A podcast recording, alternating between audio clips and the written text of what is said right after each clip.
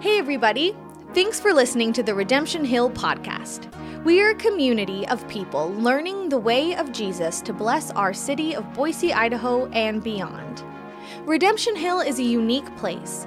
We are a collective of micro churches that do life together throughout the week and gather on Sundays to grow, worship, and celebrate what God is doing in our city.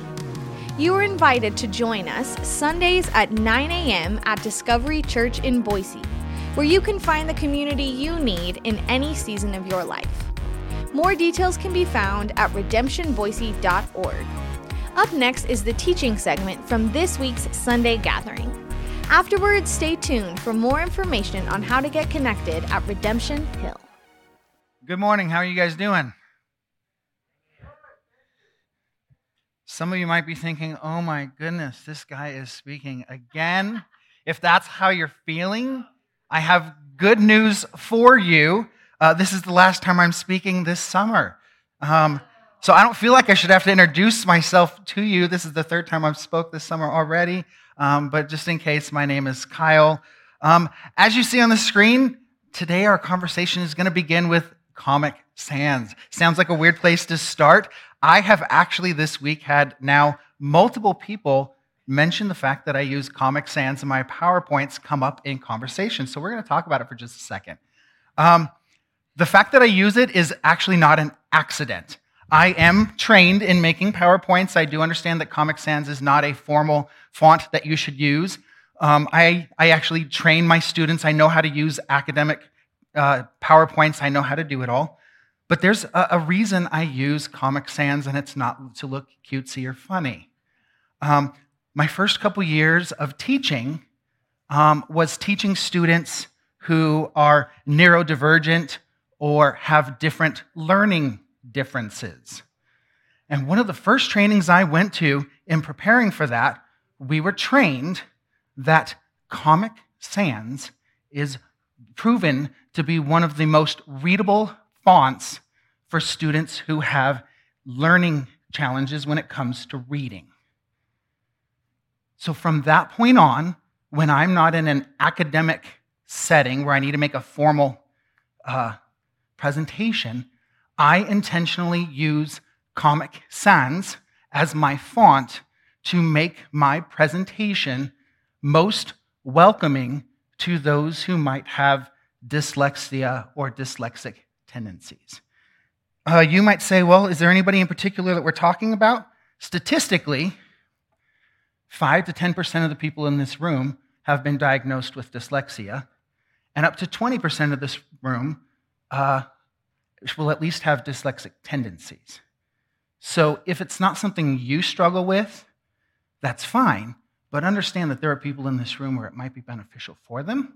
So I do understand it's not a formal, like academic, professional font, but there is a reason I do it. I do it to make sure that the table is most welcoming for everybody. Okay? So there you go. I will continue to do it unless somebody forces me to not. All right. Um, Okay, so now I'm going to move forward. Uh, so this is something I do also want to let you know. Um, last week, I had mentioned uh, to Christina, she was going to give the announcements, that I was going to say some things that maybe it would be good if there's not children there for. I knew I didn't want my eight year old present for the message, just because a couple things I was going to say. So she, she playfully mentioned to you guys that it was going to be rated PG 13. And what I found out afterwards was that multiple people in the room only paid attention to the message because they were waiting to find out what was going to be rated PG 13 in the message. So I'm going to start off by telling you today it's going to be uh, NC 17 and just hoping you'll pay attention. All right. If you weren't. um, your kid likes uh, Spider Man, right? Uh, doesn't engage with Comic Sans? No? Okay. Hmm. Okay, sounds good. All right. Um, if you weren't here last week, I feel really weird saying this. It sounds very arrogant. I would encourage you to listen to the message because I did talk about lots of important things that will help you with understanding the things we've been talking about. I feel arrogant saying it. I don't mean it that way, but I just can't recap a lot of that stuff, but it will help you with moving forward. Um, also, Liz and I had a conversation on Friday that will be coming up in the podcast to even clarify some of those things further if it helps you. Um, I will give a really short summary of a couple important pieces to help you stay with us.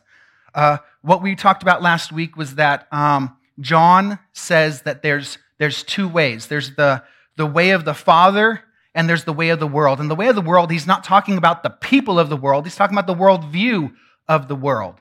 Okay? And he's, he's connecting it back to the beginning, Genesis.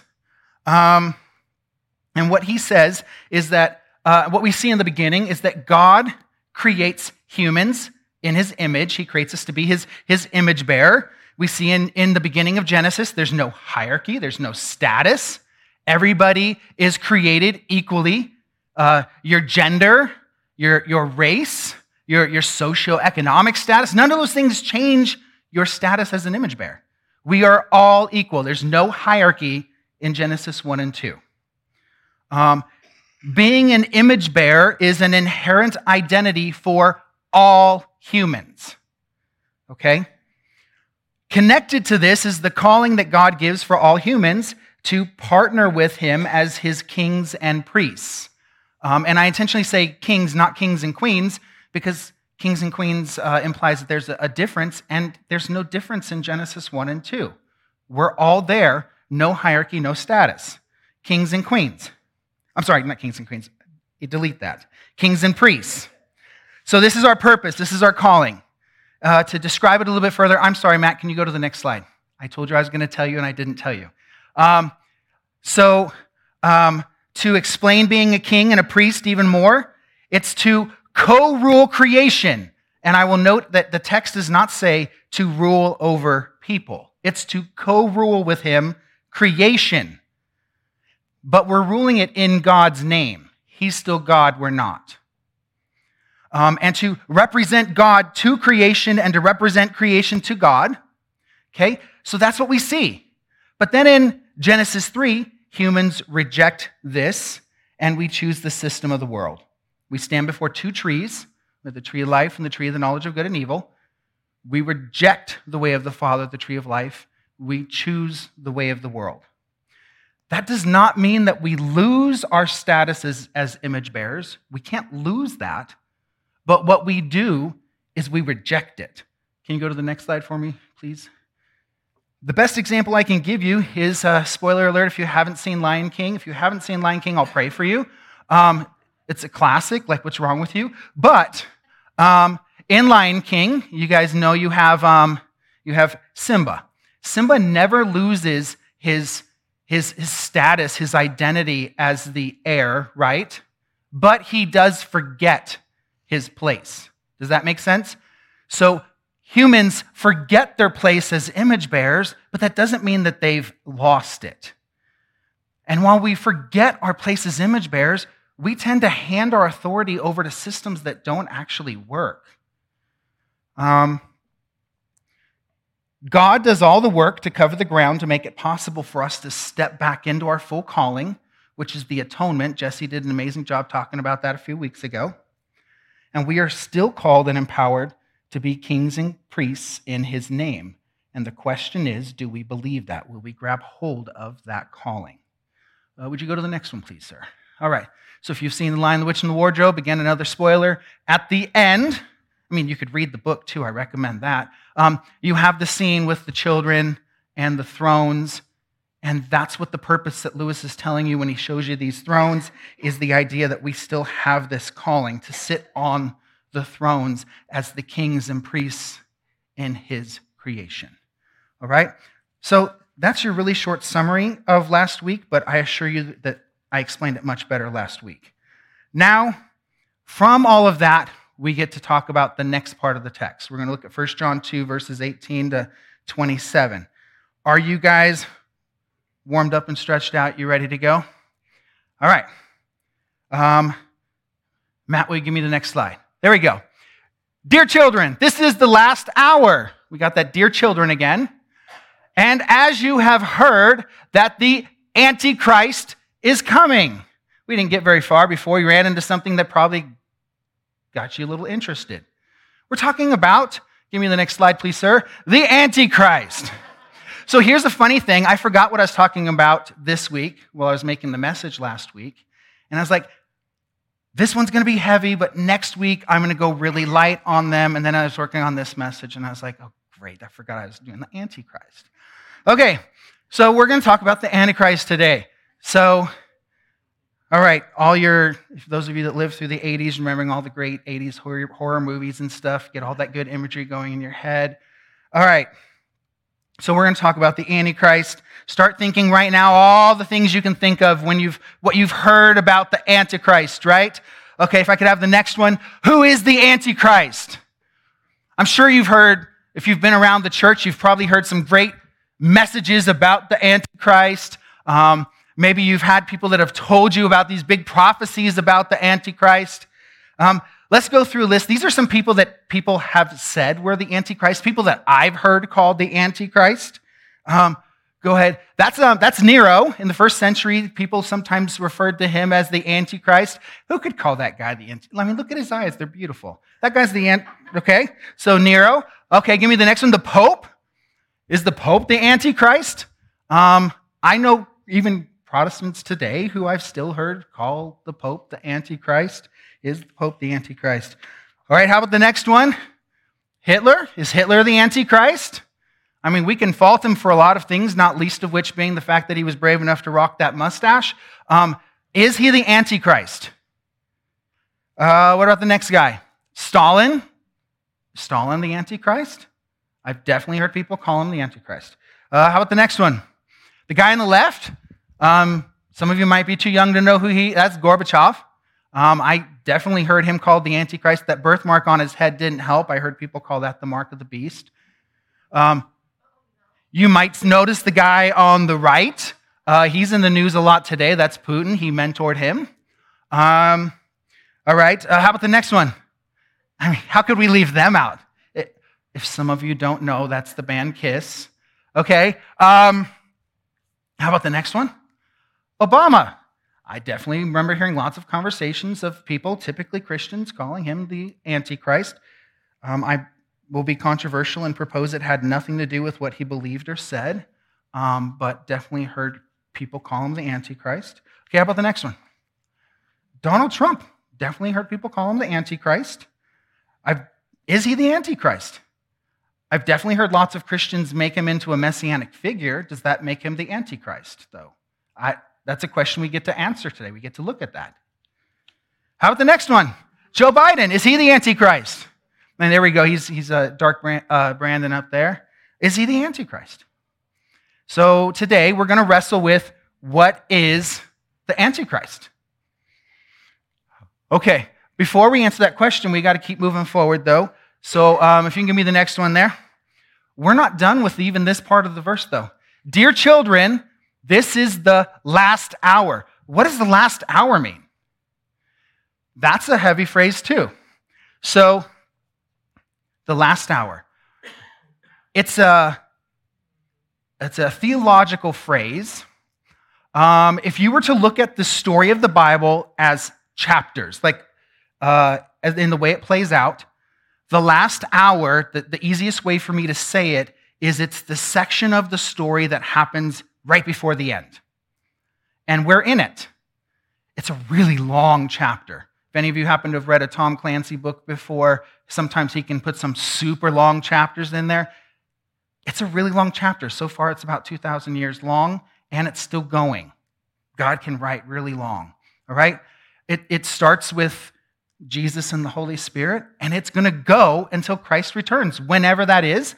And in, Matthew 24, the disciples are asking Jesus about some of this stuff and, Jesus, and when's it going to come and all of that. And Jesus basically says, Mind your business. Don't worry about it. Just, just keep going. Okay? So we don't know how long this chapter is, but we're in it. That's what you need to know. It's this final chapter. Now, some things to know, um, some things I will tell you is that the people that study the last hour, this is called the study of eschatology okay? Eschatology is the study of the, the last days, the last things. Um, I'm not going to get into a full explanation of it. We could do a whole series on it, and I think you would be rocked if we did. I honestly don't think you truly understand our great hope if you don't understand eschatology. Um, I think you'd be surprised to know what eschatology actually teaches us. But I'm going to give you two little bits that many people are surprised. uh, if you don't know them. Uh, most of my students are blown away to learn this, but I think they're important for us to understand in our message today. First thing to know about what we're looking forward to when Christ returns. When Christ returns, our great hope is not that we float away as little spirits and then we're going to sit in heaven as um, spirits for eternity. We also don't go to heaven and sit there rocking a diaper and playing a harp for eternity. Um, 1 Corinthians 15 says that when Christ returns, just like he had a bodily resurrection, we will experience a bodily resurrection. I can't go much further into it right now for the sake of time, but I gave you the receipt. Feel free to look it up 1 Corinthians 15. Okay?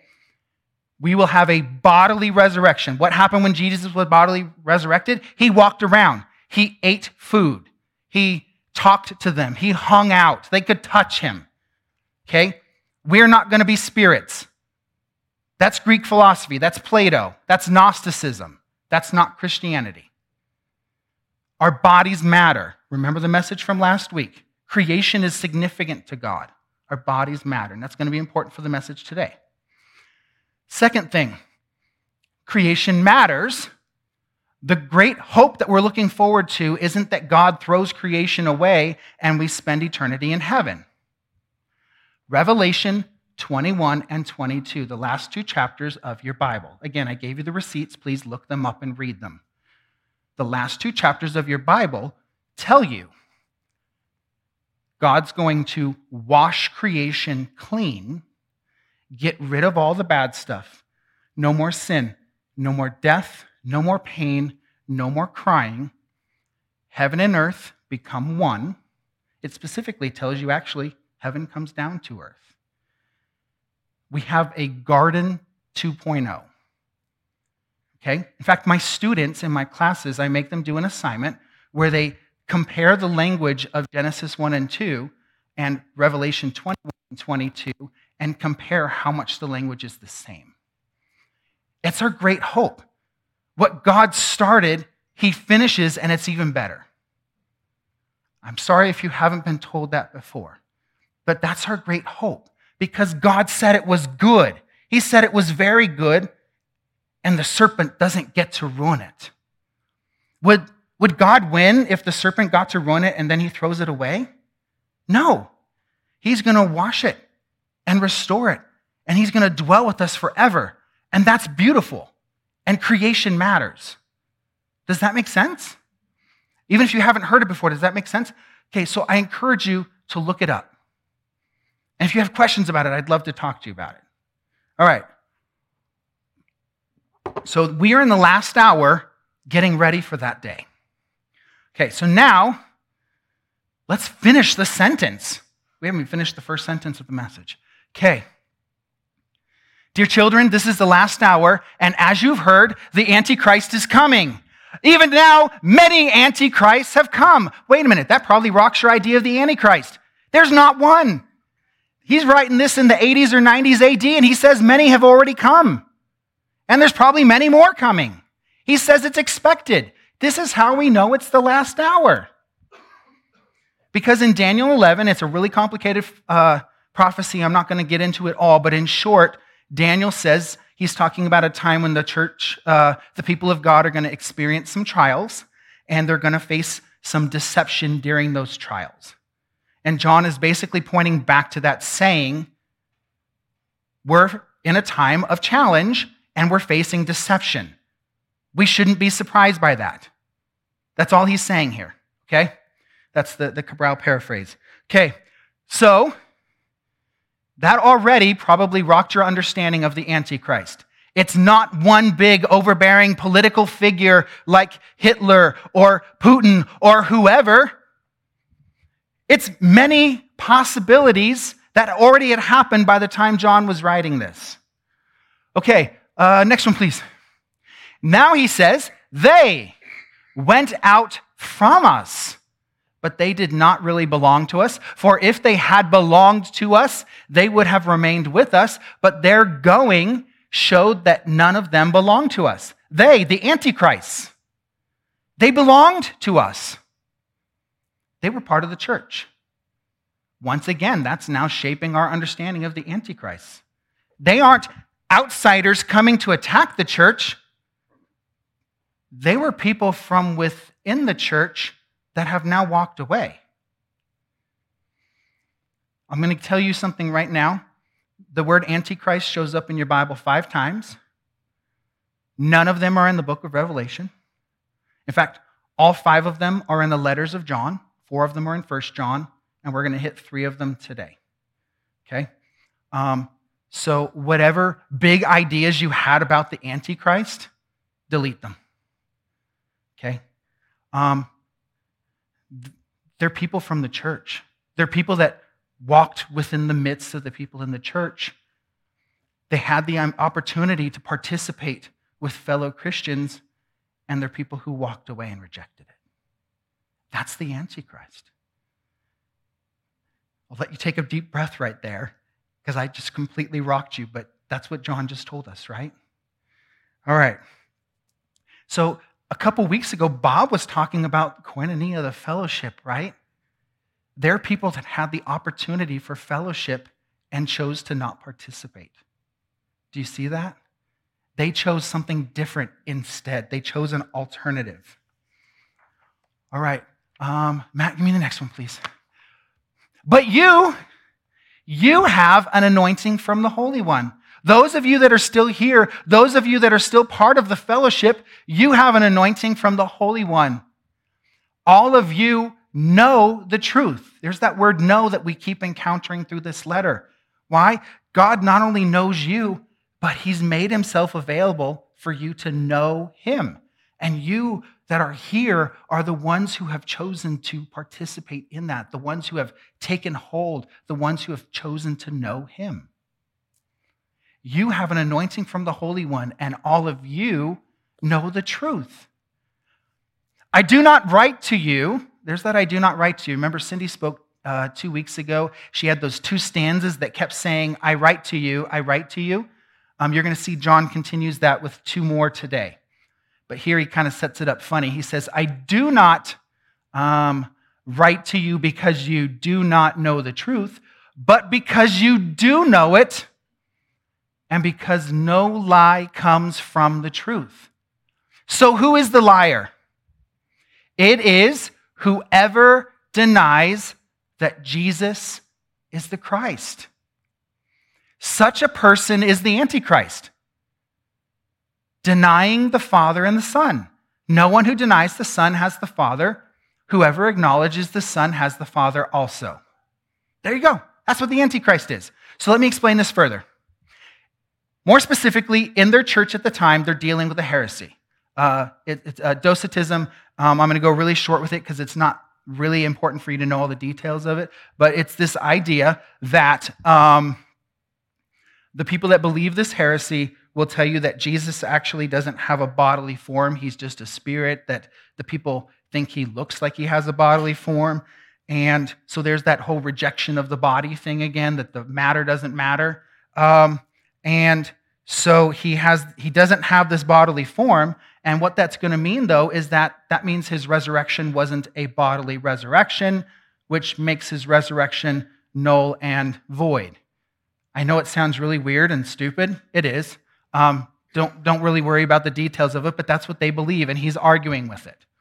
It also means, since the Messiah would come from the line of David, to be coming from the line of David means he would have had to have been born from a family line. If he's only a spirit, he can't be born of, a family line. Therefore, he's not the Messiah. Therefore, they reject Jesus. I know it doesn't make sense. Don't worry about the fact that it doesn't make sense. The main point that I think you need to understand is two things. One, Jesus does take on bodily form because you, being an image bearer in bodily form, matters. So Jesus came and took on bodily form because he cares about us and our bodily form matters. And number two, we don't have access to the Father without the Son. And if we reject the Son, we don't have the Father. Does that make sense? That's the important parts of this. So, The main things here that makes them the Antichrist is that they had access to the truth.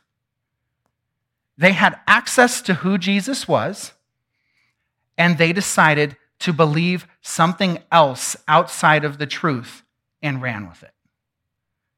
They had access to fellowship with Jesus, and they chose to run with something different.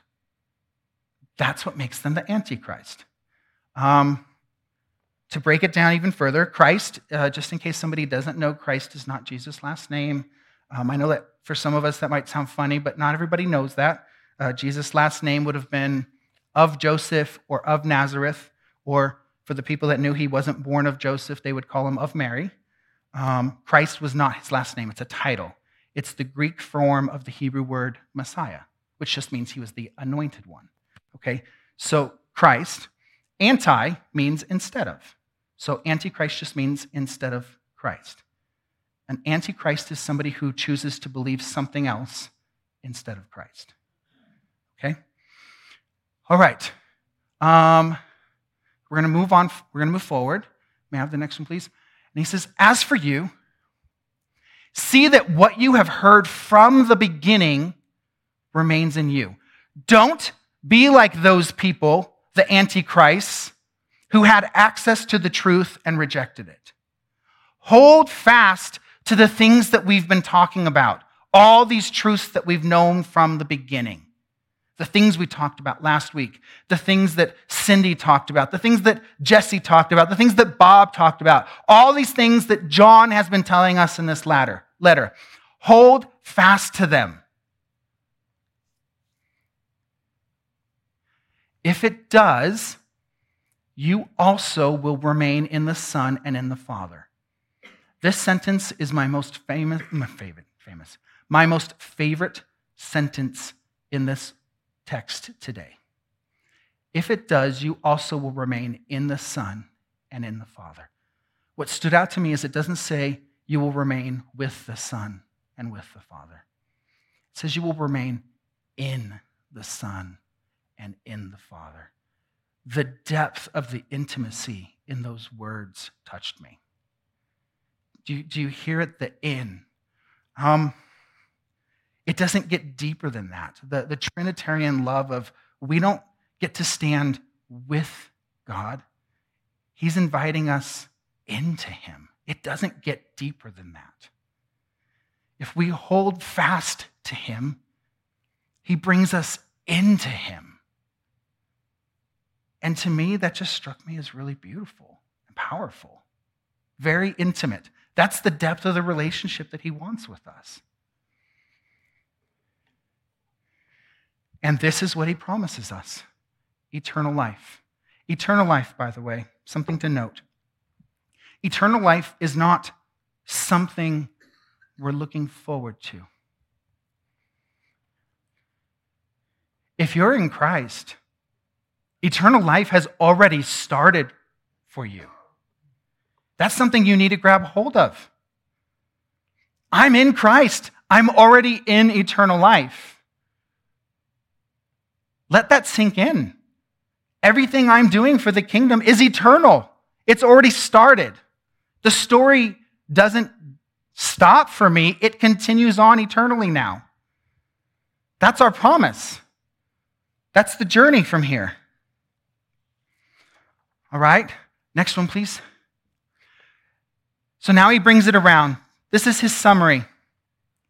I'm writing these things to you about those who are trying to lead you astray. Okay? As for you, the anointing you received from him remains in you. You don't need anyone to teach you. You don't need extra teachings.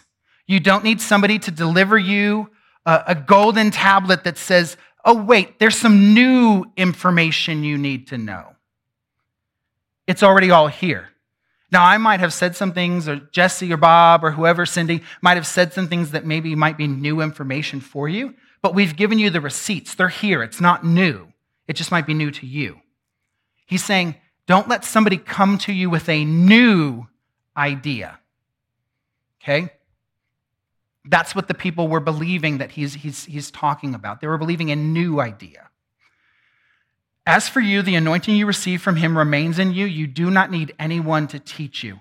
But as his anointing teaches you about all things, and as that anointing is real, it's not counterfeit. Believe the truths you've been taught, they're real, just as it has taught you. Remain in him. Okay, so this is his summary, wrapping up the teaching. Here's a couple things I want you to note. Going back to last week, matter matters. Creation matters. You being an image bearer matters. Okay, it matters. That's a major piece in the story. Jesus and his bodily resurrection matters. Those things are important. Okay? Number two, the big thing in this text that's probably going to stand out to most American Christians would be the Antichrist. But did you note in this recapping of the message, he doesn't even mention the Antichrist anymore? He's done with it. The big piece in this is remain in him. That's the main point. We don't need to live in fear of the Antichrist, but we do need to be aware of lies.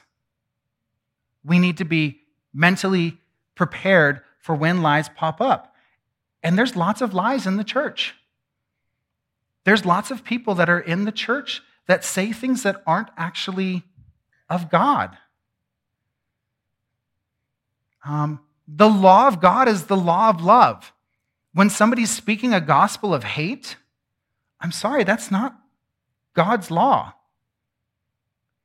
When somebody's speaking a gospel of division, it's not God's law. When somebody's speaking a gospel of dominance and power, or saying push down the weak for the benefit of the, the, the elite, I'm sorry, that's not God's law. For God, weakness is power. We need to be aware of those things. Um, one way to help you be aware of these things, by the way, um, I'm going to tell you a story. Um, when I was in youth group, I can't remember most of the messages when I was in youth group, but one message I remember, some people that know me have probably heard this story before. It's one of the only youth group messages I remember. Um, my youth pastor gave this message, and he got all finished with his message. And then at the end of it, and we were like, okay, great, great message. We talked about it for a minute. And then he said, guess what? I made the whole thing up. None of those verses were real. But if you'd had your Bibles, you would have realized that. I have a question for you. How do you guys know that the verses I put up here today were right? How are you making sure that you're prepared to make sure that what you're being taught is actually correct? I made sure to give you the receipts so that you can look them up. But for real, though, how do you know that what people are teaching you is correct? Come prepared. That's my encouragement to you. Come prepared. When I bring my Bible to church, it's not so that I can look cool, I assure you. Um, I'm a 46 year old Bible and history teacher. There's nothing cool about it. Um, all right. Uh, it's because I want to engage with the word and I want to make sure that Robert's telling us the truth. Um, all right. Number three, the most important part of this is remain in Him. That's the most important thing to get out of this. Don't forget the truths, remain in Him. And the most important part about remaining in Him is making sure you're actually staying in relationship with Him and dating Him. I know it sounds weird to say dating Him, it sounds like I'm talking to my students, but it's very real. If I only talked to my wife two to three times a month for just a little bit, we wouldn't have a very healthy marriage, right? Um, that's just a truth. But that's how many of us live out our faith is we encounter God maybe two or three times a month for just a little bit. And I know we've all heard that before, but for real, are you spending time with your Bibles? This is how God makes himself known to us. He makes him, it's all here. And I have a really easy and cheap uh, solution for you. There's an app, it's called YouVersion. It's free. And it's got all kinds of Bible reading plans in it. It's completely free. Spend time in it. And here's the cool thing you could say, I don't have time to read it. Um, you can listen to it. Well, I don't learn from listening. You also don't learn from not reading. So you'll learn better from listening. And actually, the Bible was written to be heard.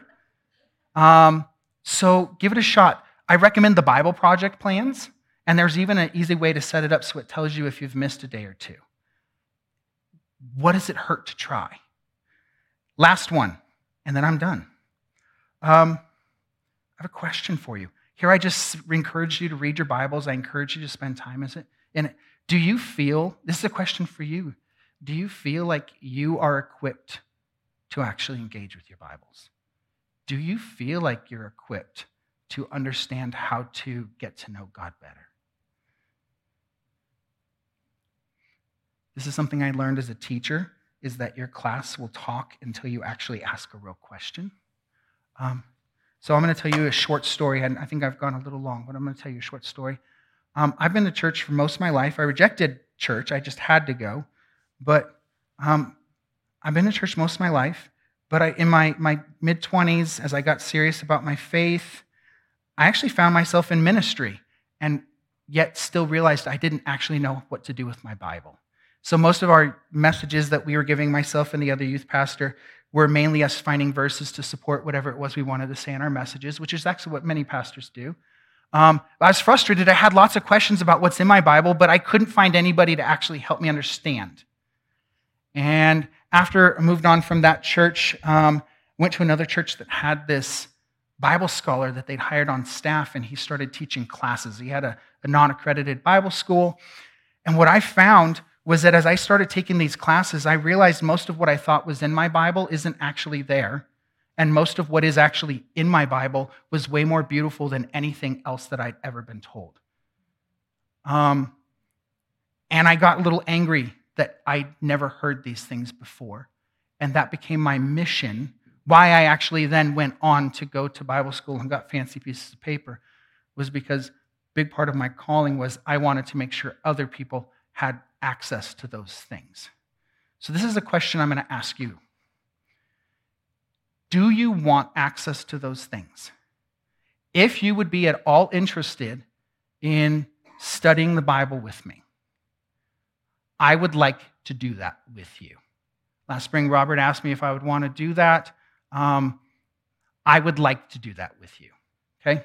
So, if that's something that's of interest to you, please come talk to me. If you don't have time today, half the people here have my phone number, they can give it to you. Um, okay, please come talk to me and let me know so that we can figure out how to do that. I would like to start doing that with you. Okay? Um, the Bible is beautiful, and the only way that we can make sure that we don't have antichrists in our church is if we can truly engage the truth. And even more important than preventing antichrists, God is beautiful and I want you to know him. All right? All right. Um, worship team, if I can ask you guys to come up. We're going to um, have communion. We talked about remaining in him. By the way, thank you for letting me go a little bit long there. Um, we're going to participate in communion. The main point of the message today was remaining in him. And this is what I want to encourage you to do um, I'm going to ask you guys to come up on the outside to take the elements, go back through the middle. You can take the elements um, as, you, as you feel that you want to take them. Um, as you take them, I would encourage you to focus on the idea that Jesus, his resurrection was a bodily resurrection, and he invites you to dwell in him. Wrestle with what that means. Let it be a theological moment for you to wrestle with what does it mean that Jesus thought it was important, that, that God thought it was important for Jesus to have a bodily resurrection? And what does it mean for you to dwell and remain in Him? Okay? Jesus, thank you that you love us so much that you didn't feel it was so necessary to stay in your place, but instead you loved us so much that you came and you joined us in the flesh. That you not only joined us and walked with us, but that you were willing to sacrifice yourself for us. intercede for us. Thank you for making a way for us to eternally remain in you. We love you, Father. Amen. Thanks again for listening. Make sure to subscribe to get the weekly episodes in your podcast feed. You can find out more on how to get connected with Redemption Hill at redemptionboise.org slash connection, where you can fill out the Connect card and start your journey today. For regular encouragement throughout the week, follow us on Instagram at Redemption Boise. We are so glad you're here and are excited to accompany you in your story with God. We hope to see you soon.